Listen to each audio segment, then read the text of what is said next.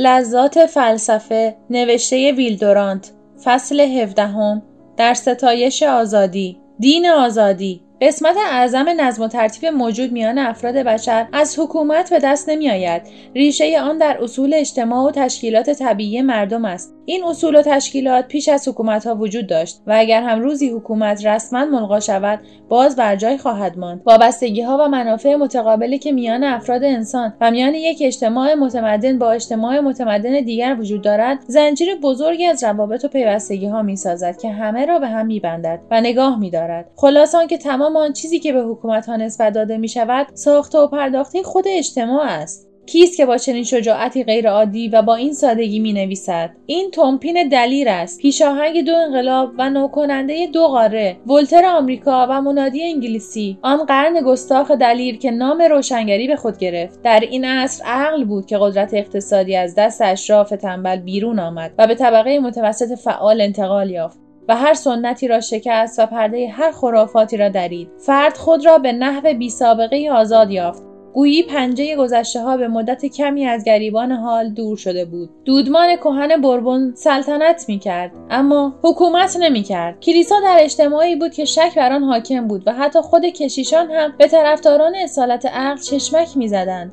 این کلیسا قدرتش را در شهرها از دست داده بود و فقط در دهات نیرویی داشت. بند قانون سوس شده بود. هر اصلی به باد انتقاد گرفته می‌شد و قوانین اخلاقی و هنری بیمهابا و بیترس مورد نقض و حمله قرار می گرفت اصری بود که روسو دولت را شر می‌دانست و منکر آن بود و جفرسون می گفت که بهترین حکومت آن است که کمتر حکومت کند. گویا از آغاز تاریخ بشریت انسان همیشه از قیود اجتماعی در عذاب بوده است و اراده وحشی و طبیعی قوانین را دشمن خود میپنداشته است. روسو می‌گوید قانون همیشه به سود دارایان و به زیان ناداران بوده است. قانون بار ضعفا را بیشتر کرده و بر قدرت اقویا افزوده است. قانون اساس آزادی طبیعی انسان را به نحو مرمت ناپذیری ویران کرده است و مالکیت و نابرابری را به طور دائم مستقر ساخته بر متجاوز زرنگ حق مسلم داده. تمام آینده انسان را زیر بار رنج و بردگی و فقر قرار داده است. همه مردم آزاد آفریده شده بودند و اکنون همه در زنجیرند. قابل ملاحظه است که در عصر انقلاب عقیده فلسفی طبقه متوسط قیام کننده چنان تشنه و گرسنه آزادی گردید که ساده ترین و فریباترین فلسفه های سیاسی یعنی آنارشیسم را به وجود آورد. آدم اسمیت هرچند که انگلیسی محترمی بود استدلال می‌کرد که ثروت اقوام به آزادی افراد بستگی دارد. میرابو پدر و فیزیوکرات ها می‌خواستند که اداره تجارت و صنعت به عهده طبیعت گذاشته شود و هربرت اسپنسر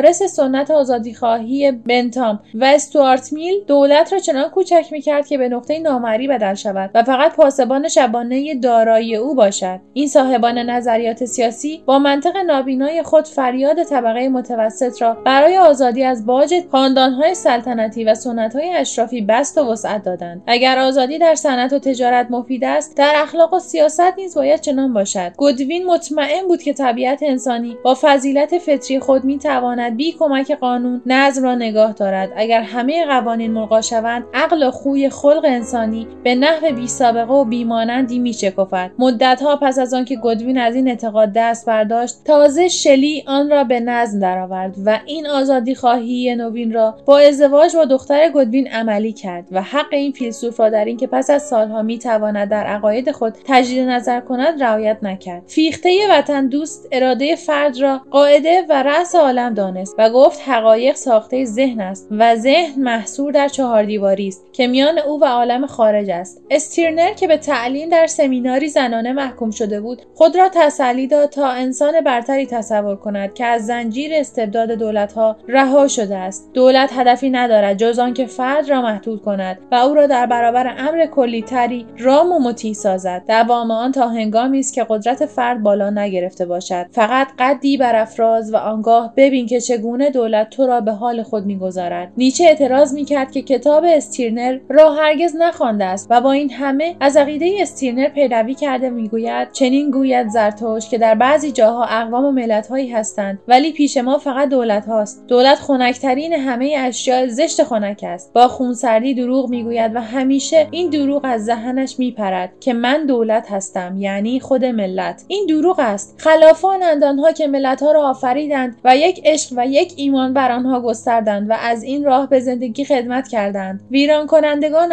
آنها که دام نهادند و خود را دولت مینامند. ولی این دروغگویی است که از زبان خیر و شر دروغ می‌گوید. هرچه می‌گوید دروغ است و هرچه دارد از راه دزدی است. آنجا که دولت متوقف شود انسانیت آغاز میگردد. زیرا که دیگر چیز زائدی نیست. خواهش می‌کنم برادران من آنجا که دولت متوقف شود بنگرید. نمی‌بینید رنگین کمان انسان برتر و پل او را؟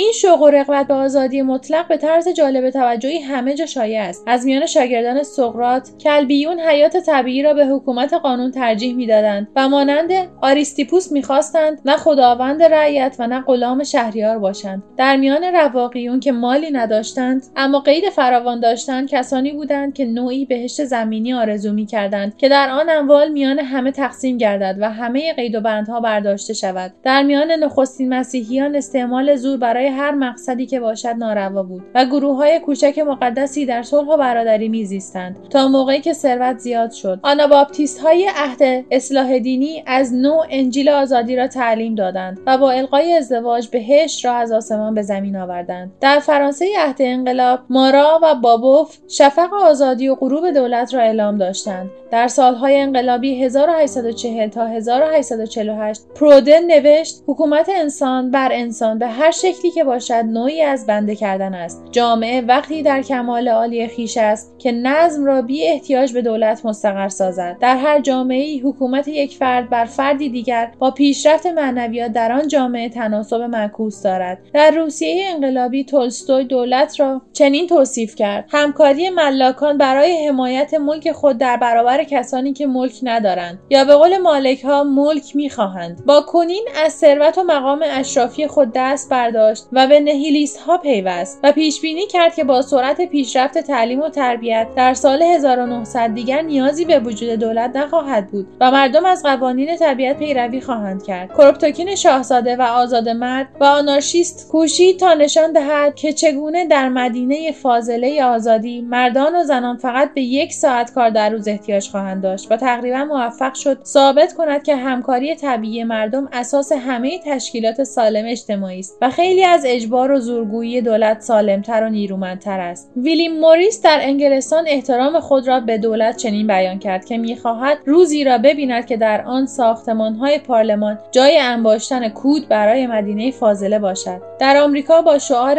همه را به حال خود بگذارید امرسون اندرز می‌داد که مرزنشینان مستقل باشند. هیچ قانونی در نظر من جز قانون طبیعت خود من محترم نیست و حق آن است که بر و حق آن است که فقط بر قانون اساسی خود من مبتنی باشد. ویتمن می گفت وظیفه حکومت باز کردن راه است برای جامعه که در آن حکومتی نباشد. و سورو هنگامی که مدادهای عالی خود را می ساخت می گفت من از ته دل این شعار را میپذیرم که بهترین حکومت آن است که کمتر حکومت کند. این سخن سرانجام این معنی را می دهد که حکومتی بهتر است که اصلا حکومت نکند. من به آن هم ایمان دارم و هنگامی که مردم برای آن آماده شدند بهترین حکومتی است که خواهند داشت.